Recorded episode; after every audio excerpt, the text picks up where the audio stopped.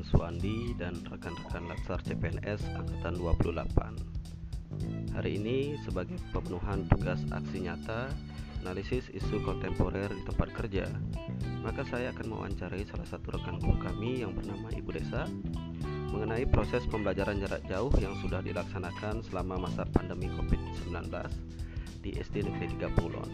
Nah, baik kepada Ibu Desa silakan untuk memberikan kesan pesan selama pelaksanaan PJJ yang sudah berlangsung selama ini.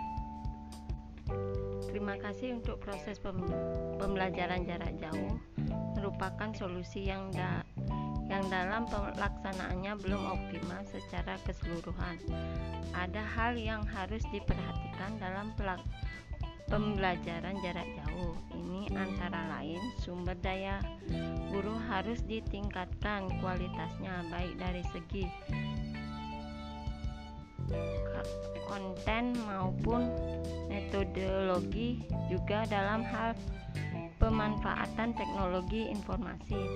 Selain itu, peserta didik juga kurang aktif dalam mengikuti pembelajaran jarak jauh ini baik dari baik itu disebabkan jaringan internet yang kurang stabil maupun dari segi penyediaan kuota internet yang terbatas. Jadi demikian yang dapat disampaikan oleh Bu Desa. Terima kasih atas waktunya Bu Desa.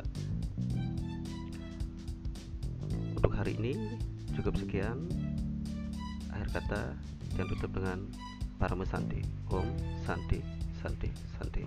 Om.